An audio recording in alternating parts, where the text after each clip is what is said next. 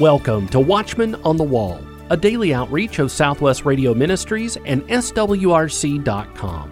Today, we conclude our series with author and conference speaker Micah Van Huss, looking at the scriptural mysteries that we find all around us.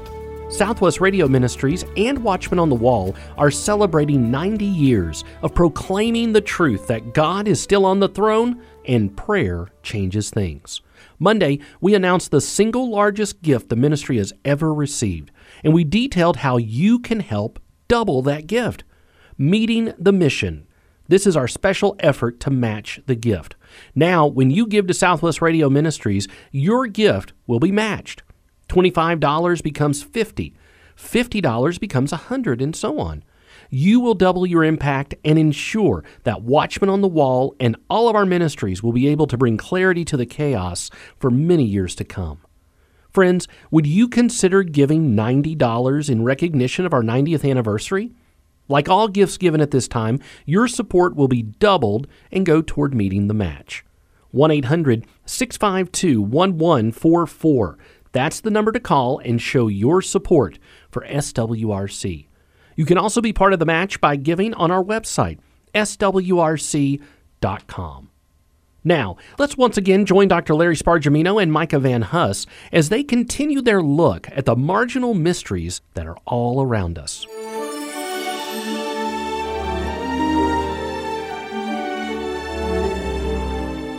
The Bible is, of course, a fascinating book, but it is not just a book. It is the revelation of the divine mind.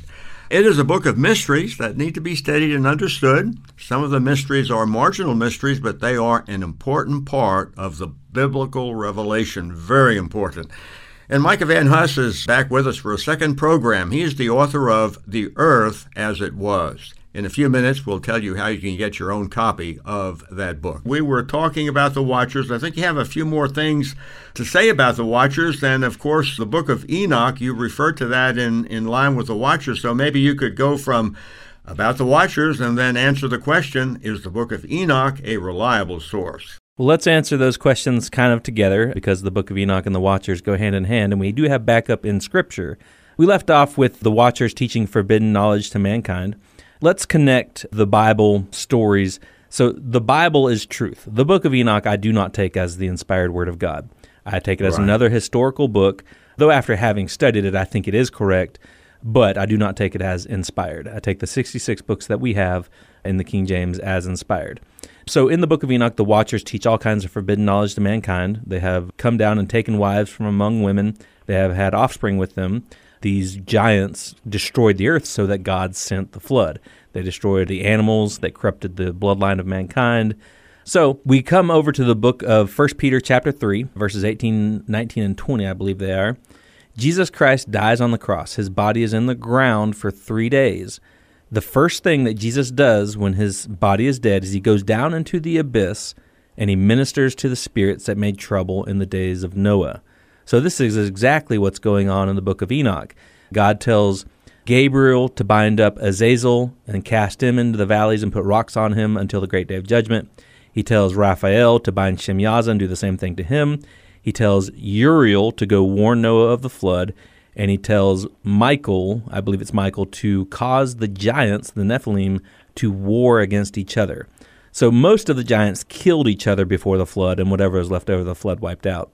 But these Nephilim, the book of Enoch says that there's no place for them in the spiritual realm because they're half angelic, half human. So their spirits must roam the earth, and they are the evil spirits that are on the earth today. They cause mankind to fight against each other. They cause mankind to be evil to each other. They cause mankind to war. They cause diseases. They cause all kinds of bad things among humankind. That's how the book of Enoch says that the demons came to be. But God tells uh, his archangels to bind the watchers into the pit until the great day of judgment.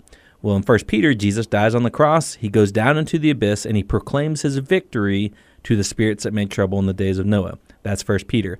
Jude pretty much quotes the book of Enoch when it says, The angels which kept not their first estate, he hath reserved in everlasting in chains and everlasting darkness unto the judgment of the great day.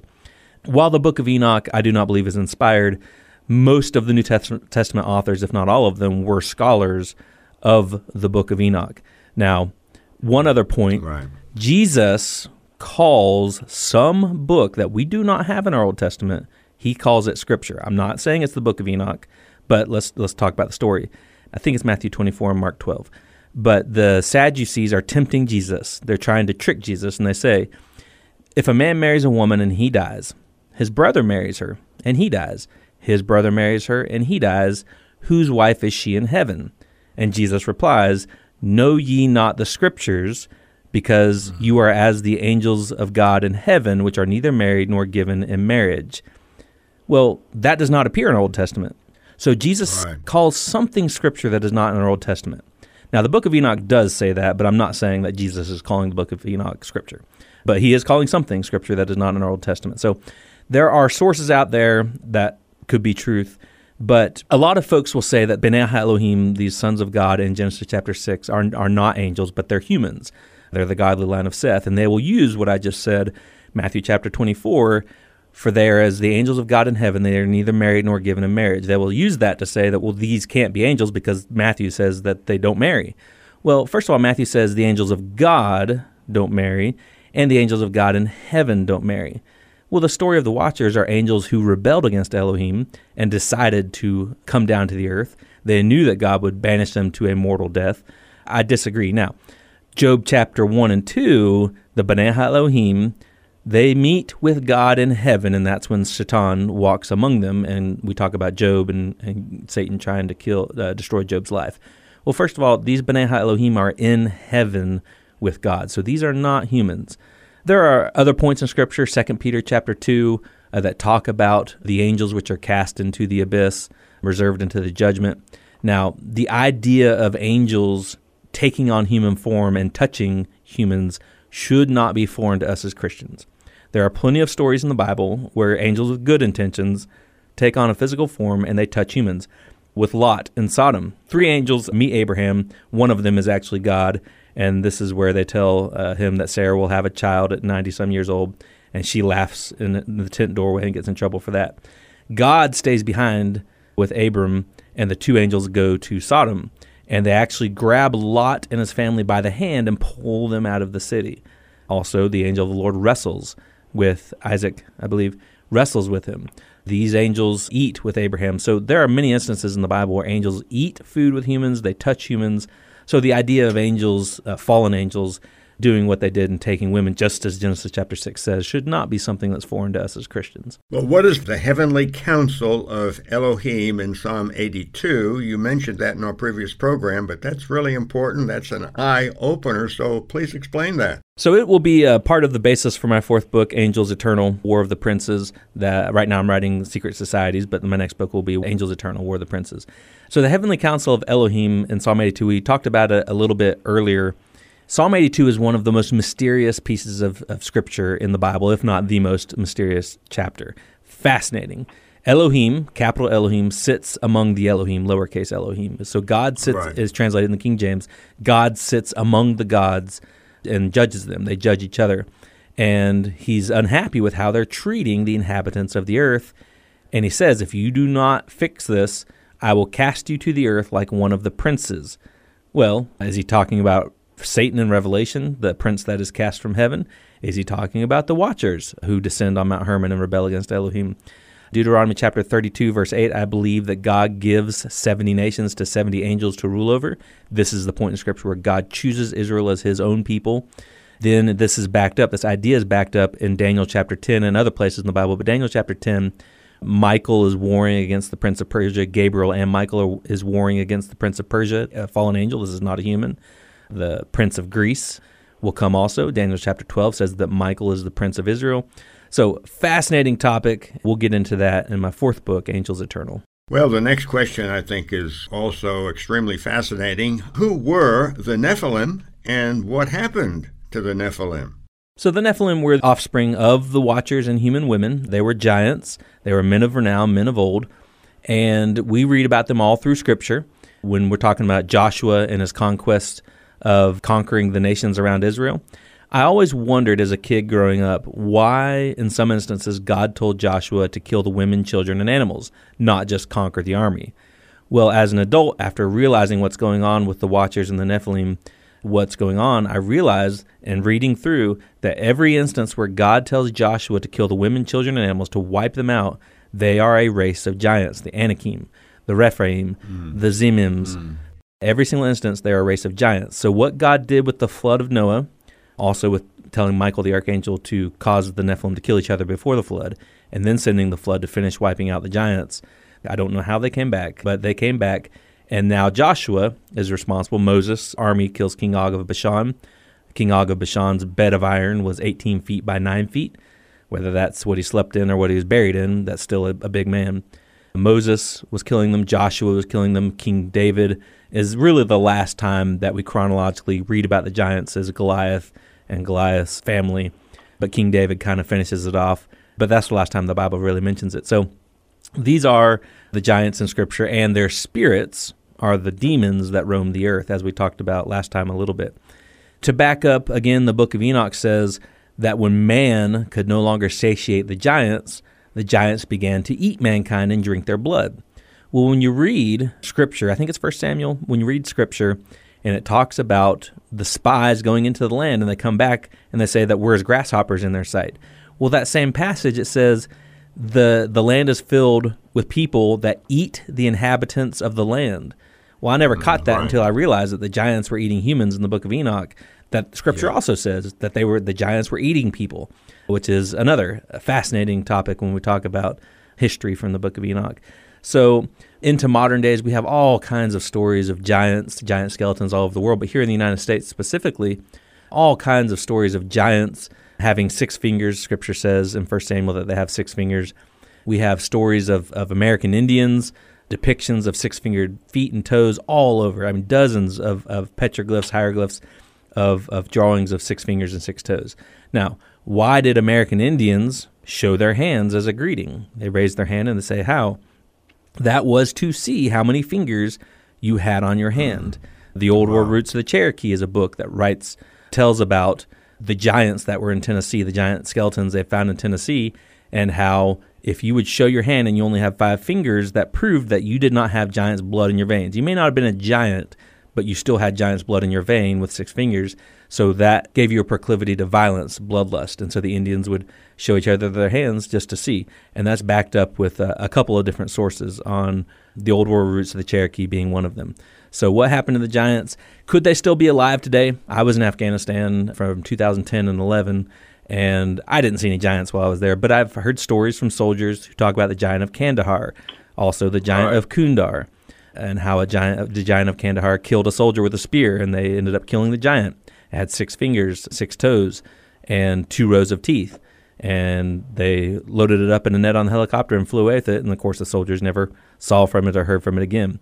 We have accounts of pilots, two different pilots in Afghanistan, talking about one who carried a giant off, another one who would surveil tribes in the mountains and seeing giants through their thermal scopes that were three times the size of the other guys around them. Another story, the giant of Kundar in Afghanistan, of seeing through his thermal. Now, see, we were given thermal in Platoon when I was in Fallujah. I loved using the thermal because you could see field mice in the field. You could see everything. and so we love using the thermal at nighttime. And so the story of the giant of Kundar was a soldier who was given a thermal scope and he would scan the mountains and he saw a human that was taller than all the trees around him. All kinds of stories of giants. Are they still around? It's fascinating to think about, fascinating to study. But we have dozens of giant skeletons from the 1900s, pictures of giant mummies and skeletons. And it seems that there's a cover up by the Smithsonian in the early 1900s uh, where they start to uh, remove these giant skeletons from the museums, take Right. these skeletons and, and cover them. Dozens of, of articles, uh, some from the New York Times, early 1900s, of giant skeletons being found. So I think there is a cover up from the Smithsonian. I think in the early 1900s, it wasn't an attempt to get people not to believe the Bible because the Bible is the only thing talking about these giants. Just like a lot of things in secular history, they're afraid that it's going to prove God's existence, so they get rid of it.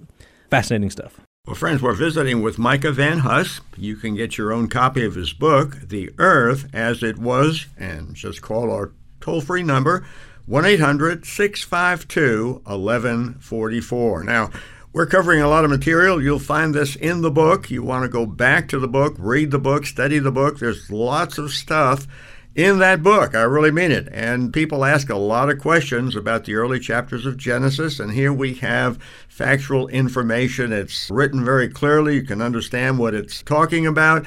Well researched, and it will be very, very helpful to you. The book is titled The Earth as It Was. Give us a call, 1 800 652 1144. Micah, what was different about the antediluvian world? So there were a number of things different. So I believe that there was a layer of ice in the air. Some people say a layer of water. That's the canopy theory. I believe it was a layer of ice that would stop the sun's UV rays from coming in and causing harmful mutations to humans, which causes cancer and other things. So humans live to be in their 900s through not only the blocking of the UV rays, but also through perfect vegetation, vegetation that gets amazing nutrients from creation, even for thousand years after creation. So you got giant plants, giant animals. I speculate that humans before the flood were actually probably 12 feet tall. What we see in the fossil record mm-hmm. is all the an- animals and plants, with the exception of insects, are basically twice the size that they are today. So that would lend credence to the idea that humans were probably twice as big as they are today, just because of all the extra nutrients, the lack of genetic mutations, the perfect genes. Now, insects actually get bigger than twice as big because insects don't breathe through their lungs, insects breathe through their skin. So, in the antediluvian air with an ice canopy, evolutionists will say in the prehistoric world, air contained 31% oxygen. Today, air contains 20% oxygen. So, there's more oxygen in the air, and evolutionist scientists know this because amber is tree sap that catches insects, catches air bubbles, and hardens. And when you pull oxygen bubbles out of the, that amber, the oxygen is 31%. So in the hmm. antediluvian world, there was more oxygen in the air. Dinosaurs have nostrils the size of horses and lungs the size of horses. 80 foot tall bronchiosaurs have the same lungs and nostrils size as a horse. Well, in today's world, a bronchiosaur would suffocate because they can't get enough oxygen. But in the antediluvian world, with more oxygen in the air, the plasma part of our blood, which is the liquid part, carries oxygen. Today, only the red blood cells carry oxygen. Atmospheric pressure would be 1.6 times what it is today. With the increased pressure and extra oxygen, animals and humans don't need as much oxygen uh, like we would today. So humans could run for hours without getting fatigued. And giant dinosaurs would be able to breathe with their tiny nostrils and lungs. It was a very different atmosphere. I do not believe that it rained in the antediluvian world. In fact, scripture says in Genesis chapter 2 or 3 that God caused a mist to come out of the ground to water the plants because, and this is what King James says, because it had not yet rained in those days. Mm-hmm. Right. So I believe that the firmament was not the clouds we see in the sky, so there was no rain. So when Noah's flood happened and the windows of heaven were opened and it rained for 40 days and 40 nights, I believe that the firmament was broken and therefore rained for 40 days and 40 nights. Now, a comet impact would have definitely broken the ice canopy. But Scripture says that not all the floodwaters came from the sky, that a lot of it came from the fountains of the great deep breaking up. Right. I believe that the earth, that was Pangea, broke apart into multiple continents, and the pressure involved in breaking up the continents shot rocks and water into outer space, broke the canopy, and then it ended up raining for 40 days and 40 nights. So the earth was uh, vastly different, and of course, we cover that and a lot more in the book. Well, there is so much of great interest and significance happening before the flood. So that raises the next question How advanced was mankind's technology before the flood? I believe that mankind could have been more advanced in their technology than we are today. Uh, we talked a little bit last time about ancient monuments, the stones involved in building the pyramids, and the stone of the pregnant woman, giant stones that we couldn't move today without a stationary crane. Mobile cranes can't move a lot of these rocks. Also, Machu Picchu sites all around the world, Machu Picchu's in South America, these rocks have been melted with laser precision and placed together. There's one of the hmm. rocks, I think it's Machu Picchu, one of the rocks has 12 different angles cut into one rock. If you look at pictures wow. of Machu Picchu, it looks like kind of like a honeycomb rock wall. I mean, you can't even put pieces of paper between these rocks and the angles cut into them are, are just amazing. Now, is this in Peru or Bolivia or uh, Machu Picchu? I think it's Peru. I think it's Peru. Okay, but, but Machu Picchu, a fascinating site. What you see all around right. the world at Machu Picchu, at the at the temple below the Great Pyramids at Egypt, Göbekli Tepe, what you see are cruder building techniques on top of better building techniques. So, an advanced civilization built the original buildings, and then the Egyptians came along afterwards, or other the Aztecs, Incans, other civilizations came along and found these buildings and ruins, or conquered them, or however, and started building on top of them. And you can see clearly in some of the pictures that the walls are like there's two layers of walls, and the top layers are just like crude compared to what's on the bottom. The technology that man possessed before the flood could have been greater than what we have today. It could have been very different too. We chose to go down the technology of electricity. We do work in magnetism, but it wasn't like our main branch. Electricity was our main technology branch 100 years ago, and we have pursued electricity. But what could we have done? What can we do with magnetism? There's all kinds of different technology trees that we have not put a lot of research into. What were they doing before?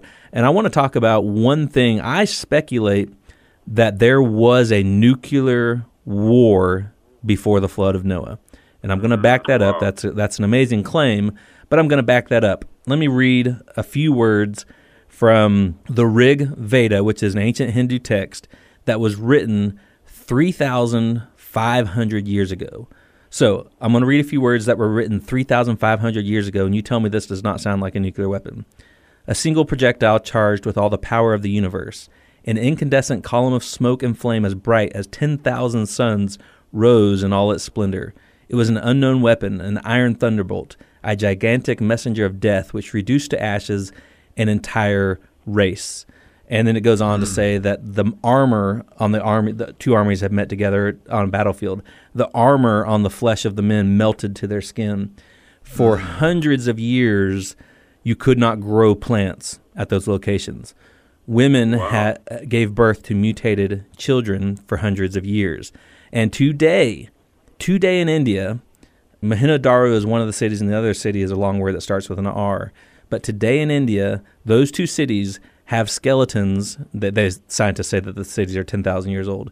They have skeletons that are more radioactive than the skeletons at Hiroshima and Nagasaki. So there's wow. something that went on in India that sounds a whole lot like a nuclear war. So, what kind of technology did they have before the flood? I don't know, but it's fascinating to study. I've done a lot of reading, but I've never heard of that before. But it's very persuasive. The fact of the radiation, the problem with birth, and so forth. That is absolutely amazing. But here's the big question What about the dinosaurs? How did man and dinosaurs, these savage beasts, live together? And how do they survive without wiping out the human race? They didn't live together very well, is my speculation. I think one of the reasons that we have so few dinosaurs today, being alligators for sure, is that the more dangerous creatures were hunted to extinction. We have artwork from 100 AD, Roman artwork of men hunting what looks like a velociraptor in 100 AD, and some Roman mosaic work. We have a beautiful carving of a stegosaurus on the temple in Cambodia, but it was built in 1200 AD, 800 years ago. The tomb of Bishop Bell in 1496 has carvings of titanosaurs on it. Of course, they didn't have the internet, but they still probably had images of what dinosaurs looked like. But again, this is a civilization without internet. I mean, how did so many people know what these dinosaurs looked like? Well, let's get in beyond that. The Ica stones are a collection of over 500 stones found in South America, and they have carvings of dinosaurs all over them. Not only do they have dinosaurs, they have humans riding dinosaurs on these stones. But what's mm. fascinating is a number of these stones, a number of these dinosaurs have skin texture drawn onto these stones, carved into these stones on the dinosaurs. Now, modern science did not discover skin of dinosaurs until 1997. So, a, a lot of these drawings of dinosaurs, especially pre 2000, we're just guessing what the dinosaurs looked like on the outside. We have their bones, but you know, did they have feathers? Did they not? Did they have scales? Did they look like this, that, and the other? So you'll see an uh, evolution of artwork of dinosaurs since the year 2000. The first fossilized skin was found in 1997. So how did these South American natives 500 years ago draw texture of these dinosaur skins? So I do believe that dinosaurs have lasted a lot longer than people like to say. Of course, evolutionists, I'm not really worried about what they think because obviously they have an agenda in mind to disprove God and, right. and be free from his authority.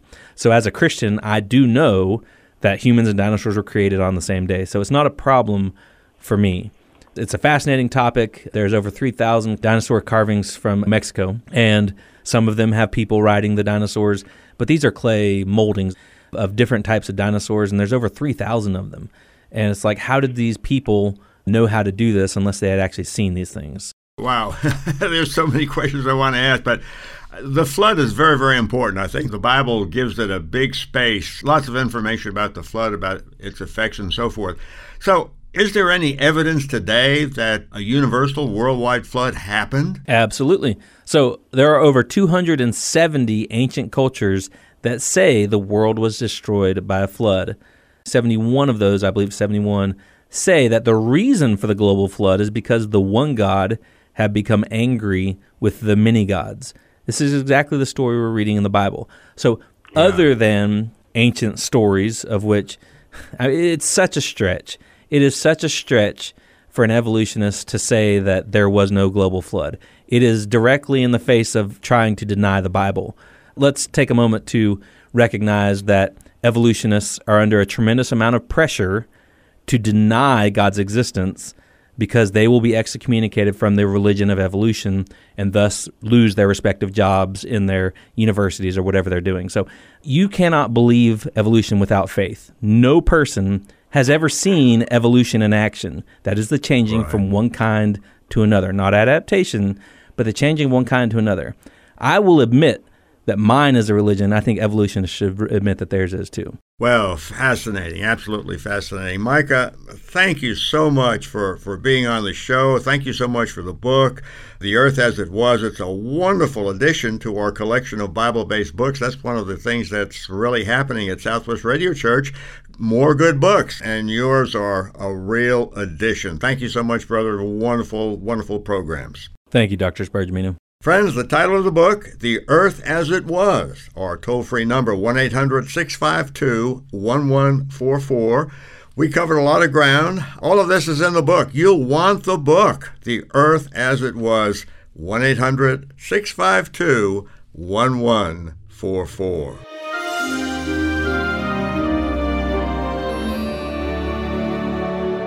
The Marginal Mysteries collection is available for you today books and DVDs on the ancient cities and the gods who built them, the brand new book, The Earth as It Was, and the book answering questions about Bigfoot, Loch Ness Monster, and UFOs, the book entitled Marginal Mysteries. Order these outstanding resources today when you call 1 800 652 1144. That's 1 800 652 1144. Or order on our website, swrc.com.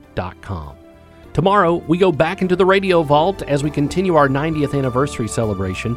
Noah Hutchings will be revealing the 25 messianic signs in Israel. Be sure to tune in. Watchman on the Wall is a production of Southwest Radio Ministries and has been supported for over 90 years by faithful listeners like you. Visit swrc.com.